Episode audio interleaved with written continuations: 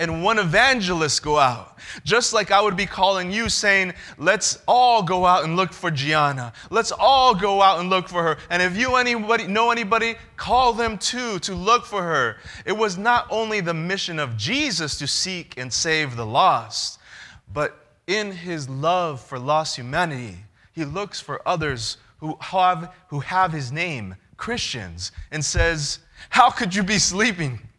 How could you be resting? Don't you know that one of my children are lost out there? How can you just go through the motions? Come with me, let's go. And there is a sense of desperation that Jesus knows that his children are lost. And not only Jesus is looking, but he's inviting you and me to look as well. Well, in the book of Romans, the Apostle Paul breaks down the book of Romans pretty clearly. Romans chapter one, he preaches that all the Gentiles are lost. And all the Jews that were listening to him were like, amen, amen, right? We're the children of Abraham.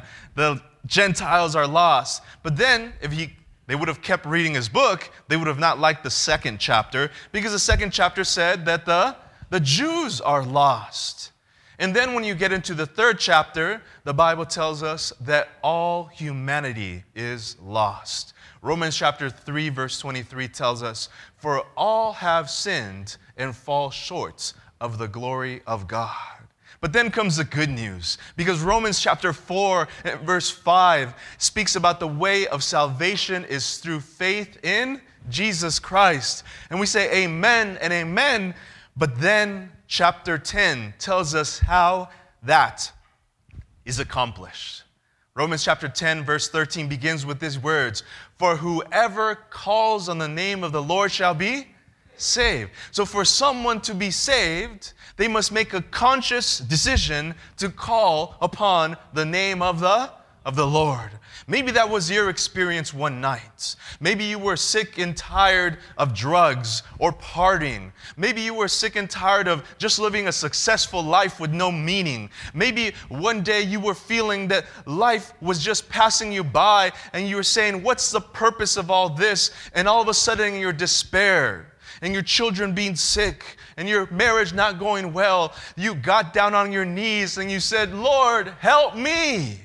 That was a conscious decision of you calling on the name of the Lord. And if you called for him to save you, he did save you. But listen to what the Bible says of how that is accomplished. How then shall they call on him in whom they have not believed? So before you can call upon the name of the Lord to be saved, you must what? You must believe. But listen, it continues. How shall they believe in him of whom, of whom they have not heard? So in order to be saved, you must call upon the name of the Lord. But in order to call upon the name of the Lord, you must believe that he is and he exists. But how can you believe in whom you have not heard? And how shall they hear without a, a preacher? This is the theology of the Bible of why we are asked to proclaim the gospel. It says, how shall they preach unless they are sent? As it is written, how beautiful are the feet of those who preach the gospel of peace, who bring glad tidings of good things. You know, in the Bible, you hear the word preach many times. And when most members think of preaching, they look up at me and say, well, pastor preaches, but I can never preach. This text must be talking to ministers, right? It must be talking to pastors. And if they're not preaching, they're not doing their job. But many times, the original language is a lot more rich than the English language. As we uh, as we met uh, Carly Willard, she's uh, studying linguistics. And she's studying many languages that are very complex and are more rich than English. Because many times the translators would look at a word and they would say, well, I got one English word to cover ten words. And so preach covers all these ten words. But when you look at the original language, many times when the call is there for you to preach, it's not standing on a pulpit and giving a sermon. The word preach used throughout the Bible could be used for doing this, but also for talking to someone, to sharing something with someone. The idea of preach throughout the Bible is a personal, one-on-one thing that any church member can do. And so, you want to seek and save the lost? The Bible says that the method that God uses for the salvation of men is you. Is you. So why evangelism? Because God's best, best method of salvation is the preaching of the word through you. Through the way you live your life, through the way you share books, through the way you give Bible studies, through the way you invite people to church, through the way you invite people to the prophecy seminars. But you might say, well, wait a minute, uh, Pastor, does God really need me for people to be saved? And, and what about this calling upon the name of the Lord? What about the, the Buddhist? What about the Hindu? What about the Muslim? Will they not be saved because they don't know all this? They haven't been preached to? Well, when it comes to these questions, I think that we minimize the love of God. If God is going to save people because He has seen in their hearts that they would have accepted the gospel if they would have heard it, that's up to Him. That's not your problem. That's His issue. If He wants to save a Muslim, a Buddhist, and a Hindu that have, has never heard the gospel proclaimed to him, but would have accepted it if he would have heard it, that's His prerogative. And I say amen to that. But when it comes to the church, the church has a clear mandate to preach the word. Because the sharing of the gospel is not the only way to be saved, but it is the, the best way. Because if that Muslim, and if that Hindu, and if that Buddhist would have heard the preaching of the gospel, I do believe that that would lead more people to make decisions for Jesus Christ. And so we are not the only way, but we are the, the best way. We are the best way. Because the gospel is the clearest revelation of God's character, and that's attractive. That's attractive. When you present what Jesus has done for all mankind, then people will be drawn to Him. That's what John chapter twelve says. And I, if I am lifted up from the earth, will draw all peoples to my, to myself. The name of Jesus still has power on earth today. Amen. You might go on the street and say, I'm a Christian, and people turn their back on you. You might go on the street and say, I'm a Seventh-day Adventist, and people say, not interested. You might go out there and say that you're an evangelical and people say, I don't want to hear about that stuff. But when you start talking about your personal relationship with this man named Jesus, people listen. People are drawn still today to Jesus. And Christ's method of salvation, His best method, not His only method, but His best method is you sharing the story of Jesus. Evangelism is God's way to reach lost people. That's why we do evangelism. Acts chapter twenty gives us another reason why evangelism is important. Maybe sometimes we're selfish and we say, well, what am I getting out of it? What am I going to get out of doing evangelism? Well, they'll be saved. What will I get out of it, right? Well, the Bible's got something for un- our unrefined, unsanctified hearts too. Because Acts chapter twenty, verse thirty-five says, I have shown you in every way by laboring like this, that you must support the weak and remember the words of Jesus, that He said, it is more blessed to give than to receive. When you give a Bible study, who is blessed more? The one receiving the Bible study or the one giving the Bible study? You guys are confused? I see some difference in opinion. The Bible says it is more ble- it is more, more blessed to give than to receive. When you give a Bible study to someone, who is more blessed? The one receiving the Bible study or the one giving the Bible study? All right, all right. Now you believe the Bible. When you give someone a book, The Steps to Christ, Great Controversy, who is more blessed, the one receiving that book or the one giving the book? Oh, we're still confused here. The Bible said it is more blessed. It is more blessed to give than to receive. When you give, the Bible declares that you receive a greater blessing than when you receive. And so when you share the gospel, when you give Bible studies, when you share your testimony, when you give books, when you invite people to church, when you invite people to evangelistic series, when you invite people over to your house, when you help someone who is sick by taking them food, when you took out the grass for some uh, elderly person that can't do it for themselves, when you do all these things that you're giving and giving, you are being more blessed than the ones who are receiving. And let me tell you, let me tell you that there would be more joy in the Christian church. There would be more joy in the Christian church if more people did evangelism. Do you know, as a pastor, I've seen joy in the church. Not all the time, but I've seen joys. Do you know when are the happiest times I've seen in, of Christians in churches? Three times. One time is when they're baptized. Oh, you should see it. When people give their life to Jesus and they come out of the water, some of you need glasses and you don't see very well what happens when I'm in that water, but I'm like right there next to them. And they go down, and when they come out, it's like someone turned a light bulb on their face. It's like there's a light radiating from their face. There is joy. There is a genuine smile. They come out, and that is one of the moments that I see greatest joy in the church. Do you know what the other two is? The other two, the second one, is when a church member comes to me on a Saturday morning with someone next to them, and they're beaming. I mean, they're beaming. And they're, they're like almost dragging the person over, right? They're like, Pastor, Pastor, Pastor, I want to introduce you to my friend. I invited them to church, and it's their first time here today.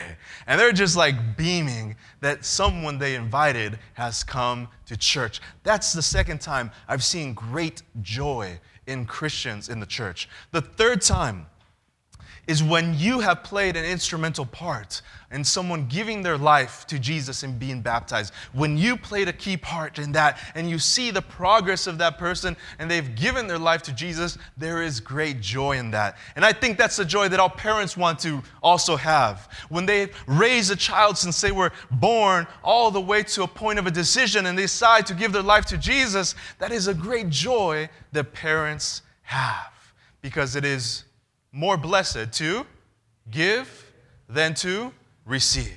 Now I want to share two stories that will give us our final thoughts of why evangelism. Why evangelism? The Bible tells us an interesting experience after the crucifixion and after the resurrection of Jesus, when he encountered a disciple who had denied him three times, denied knowing him. And that disciple's name was Peter. John chapter twenty-one, verse fifteen, tells us the story of their conversation post this betrayal. So when they had eaten breakfast, Jesus said to Simon Peter, "Simon, son of Jonah, do you love me more than these?" And he said to him, "Yes, Lord, you know that I love you." And he said to him, "Feed my, feed my lambs." Verse sixteen. He said to him again a second time, "Simon, son of Jonah, do you love me?" He said to him, "Yes, Lord, you know that I love you." He said to him, "Tend my sheep." And again he said to them the third time, "Simon, son of Jonah, do you love me?"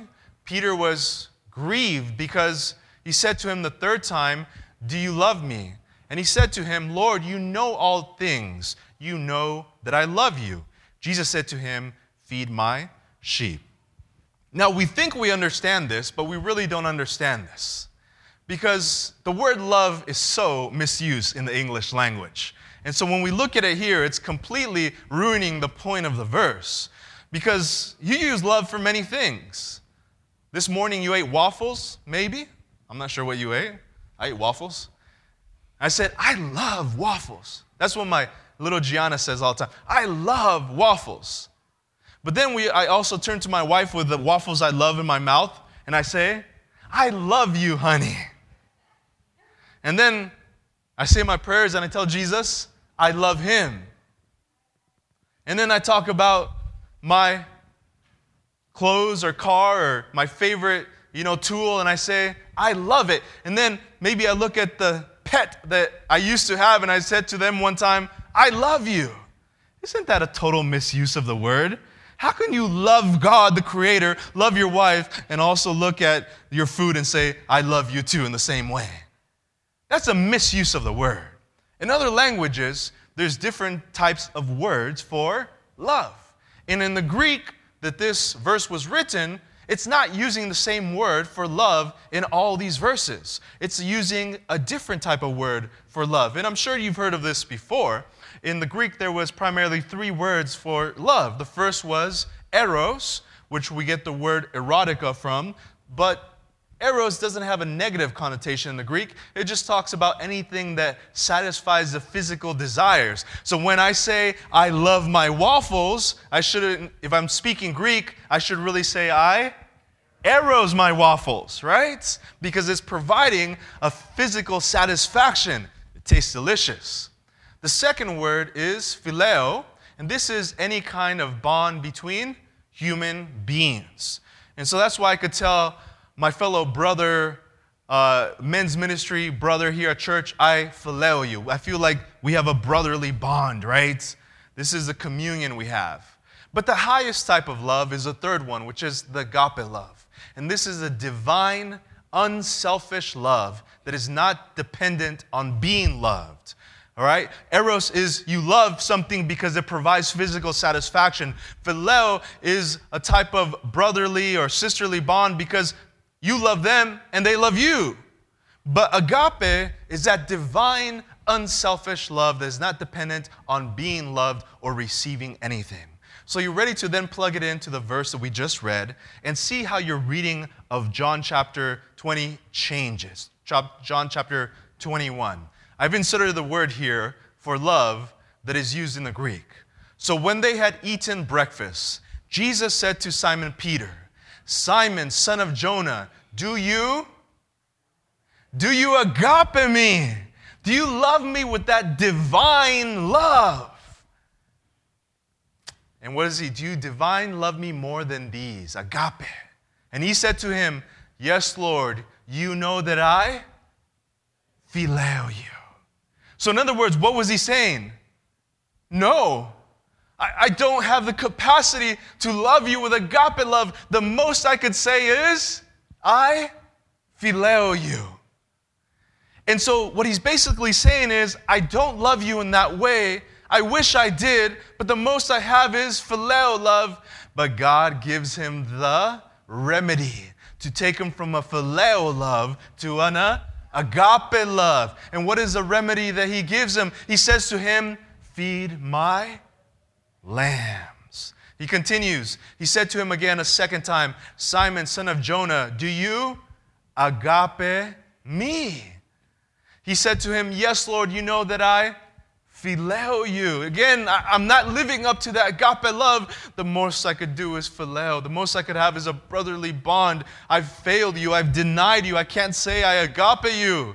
But Jesus says, don't worry. I got the solution for you. He said to him, tend my, my sheep. If you're struggling with loving God, if you're struggling with following and giving up things and sacrificing and submitting to God, then the only thing that will make you and empower you to do those things is the love of God, but you don't really have that kind of love for God, even though He has that kind of love for you. God has a remedy for you today. Do you want to fight, fall deeper in love with Him? Do you want to grow closer to Jesus? Do you want to love Him the way He loves you? The remedy is still the same. Go feed His sheep. Go tend His sheep. Go do the work of evangelism. Go do the work of helping people in the church and outside the church. And as you walk side by side in, with Jesus doing His work, your love for Him will grow. He ends with this. He said to him the third time, Simon, Simon, Simon son of Jonah. And this time Jesus changes it. Do you phileo me? And Peter was grieved because he said to him the third time, do you phileo me? That's why, that's why Peter was grieved. Not because he asked him three times, but because he changed it from, do you agape me, do you agape me, to, do you phileo me? So Jesus is saying, okay, I'm willing to work with you. I am starting where you are at, phileo.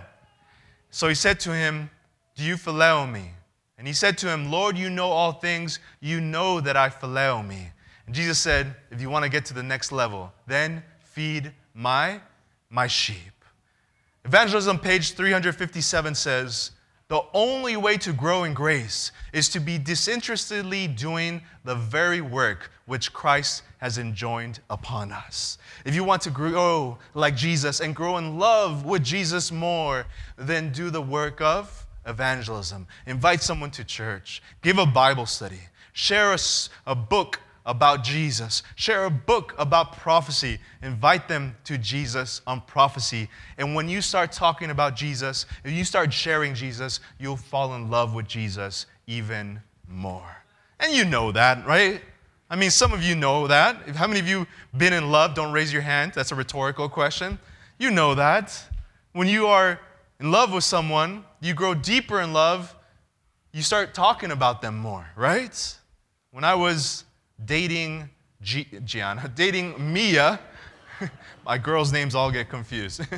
When I was dating Mia, she was the number one topic of, of conversation. It really was. Every time I, I met uh, a friend of mine, I'd, I'd begin with the question, so are you seeing anyone? How, you know, how's the relationship? And then, because I want to tell you how my relationship's going. I found a wonderful, wonderful woman. And then every time my mother and father would come around, I, you know, the Hispanic parents are very judgmental of who you marry, you know. They they have high standards. So I'd always talk about how great and, and wonderful she was. And she always lived up to what I talked about. I'm so happy about that.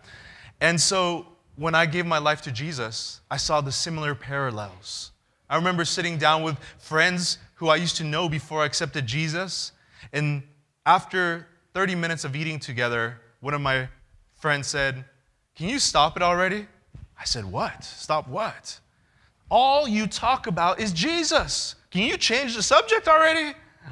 And, you know, I hadn't even noticed. I was talking about Jesus. And I said, wait, when I used to talk about, you know, movies, when I used to talk about music, when I used to talk about going to the club, you weren't bothered by that. But now you're bothered by this. And so when we do the work of God, when we do evangelism, when we share Jesus, you will fall more in love with Jesus. Because evangelism is not only God's way of saving, but is God's means of spiritual growth. The second reason for why evangelism. Let's go to our last story for this morning, found in Luke chapter ten. I'm not going to do all PowerPoint. You guys have to open up your Bibles. So this is church. Open up your Bibles. Luke chapter ten, verse twenty-nine. Luke chapter ten, verse twenty-nine to thirty-seven. A very familiar story that many of you know, even without reading. It is the story of the Good Samaritan. Do you guys know it? Luke chapter ten, verse twenty-nine to thirty-seven. The story begins in your Pew Bible. It's page eleven ninety-six. Luke chapter ten, verse twenty-nine, this is what it says.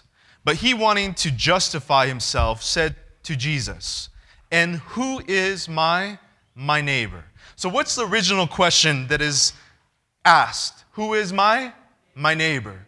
Because the Jews understood that you need to be nice to your neighbor, right? You need to do good to your neighbor. You need to be a blessing to your neighbor. And so they were asking, well, who is my my neighbor, because they wanted to, to restrict that to the smallest group as possible. But Jesus changes the question from who is my neighbor to the end to another question. Let's read. Jesus answered by telling this story.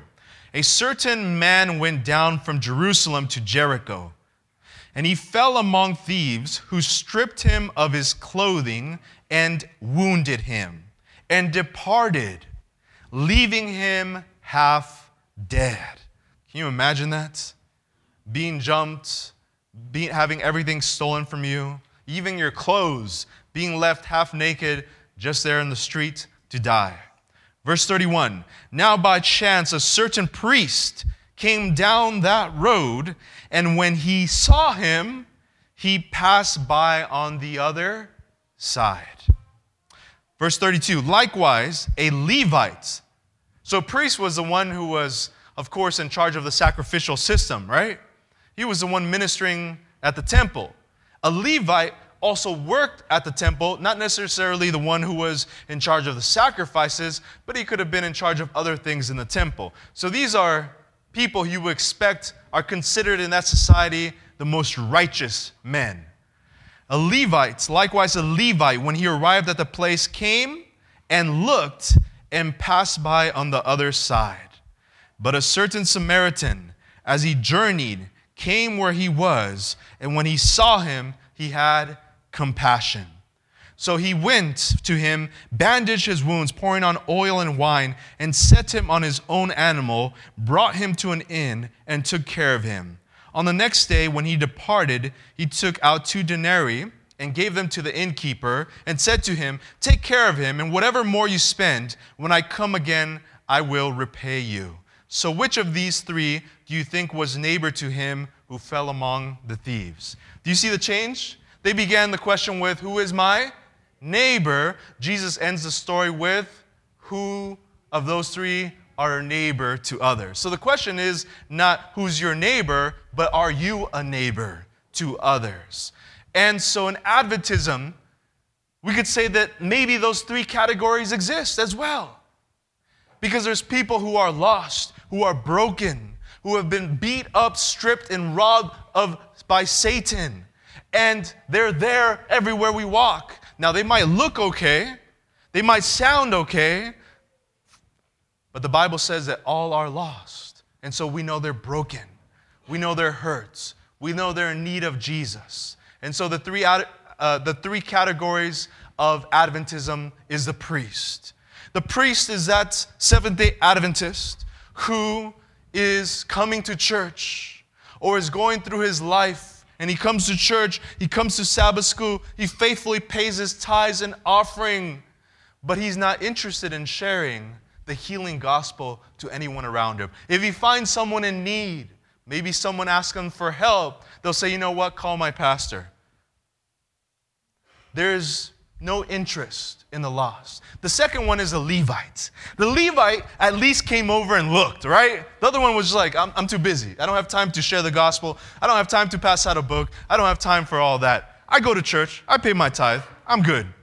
The Levite is that Seventh-day Adventist Christian who knows that people are lost out there and feels even conviction as he or she sees their coworkers, their families, their friends struggling in life, and they know they have the antidote. And they think, ah, oh, should I? But ah, they continue. They live with that conviction that they should do, but they don't. But the Samaritan is that third group in the Seventh-day Adventist Church who looks and has compassion. Not because it's easy. Do you think that the Samaritan didn't have a family waiting for him back at home? Do you think he wasn't busy with his business doing those trips? Do you think it wasn't a great inconvenience for him to take him to the inn, to bandage him, and give of his own money?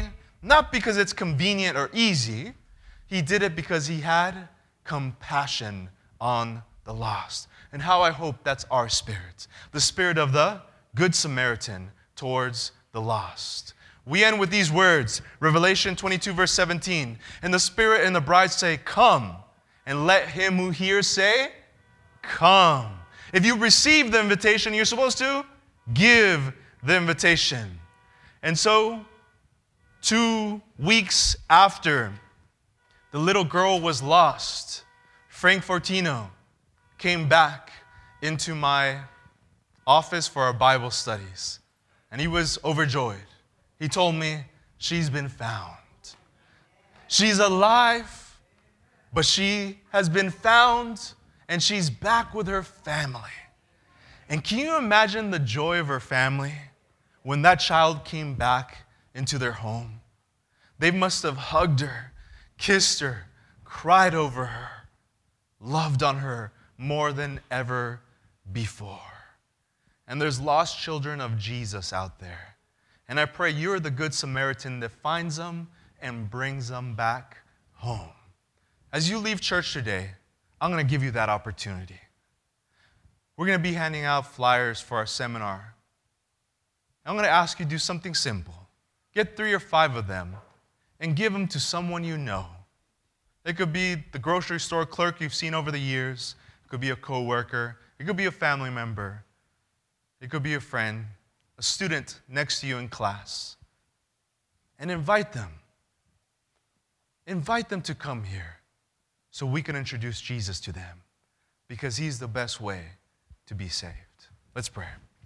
Dear Heavenly Father, we thank you so much that you sent your, you have come down to earth as Jesus Christ did to seek and save the lost. And thank you, because I'm one of those who was lost, and I heard the good news. Thank you so much that someone evangelized me. And I'm sure, Lord, that there's people here who someone reached out to them. I want to ask that we would continue that cycle going, that you would use us this week to be your hands and feet to this world. This I ask in the name of Jesus Christ. We all said, amen. Let us stand for our closing song, friends.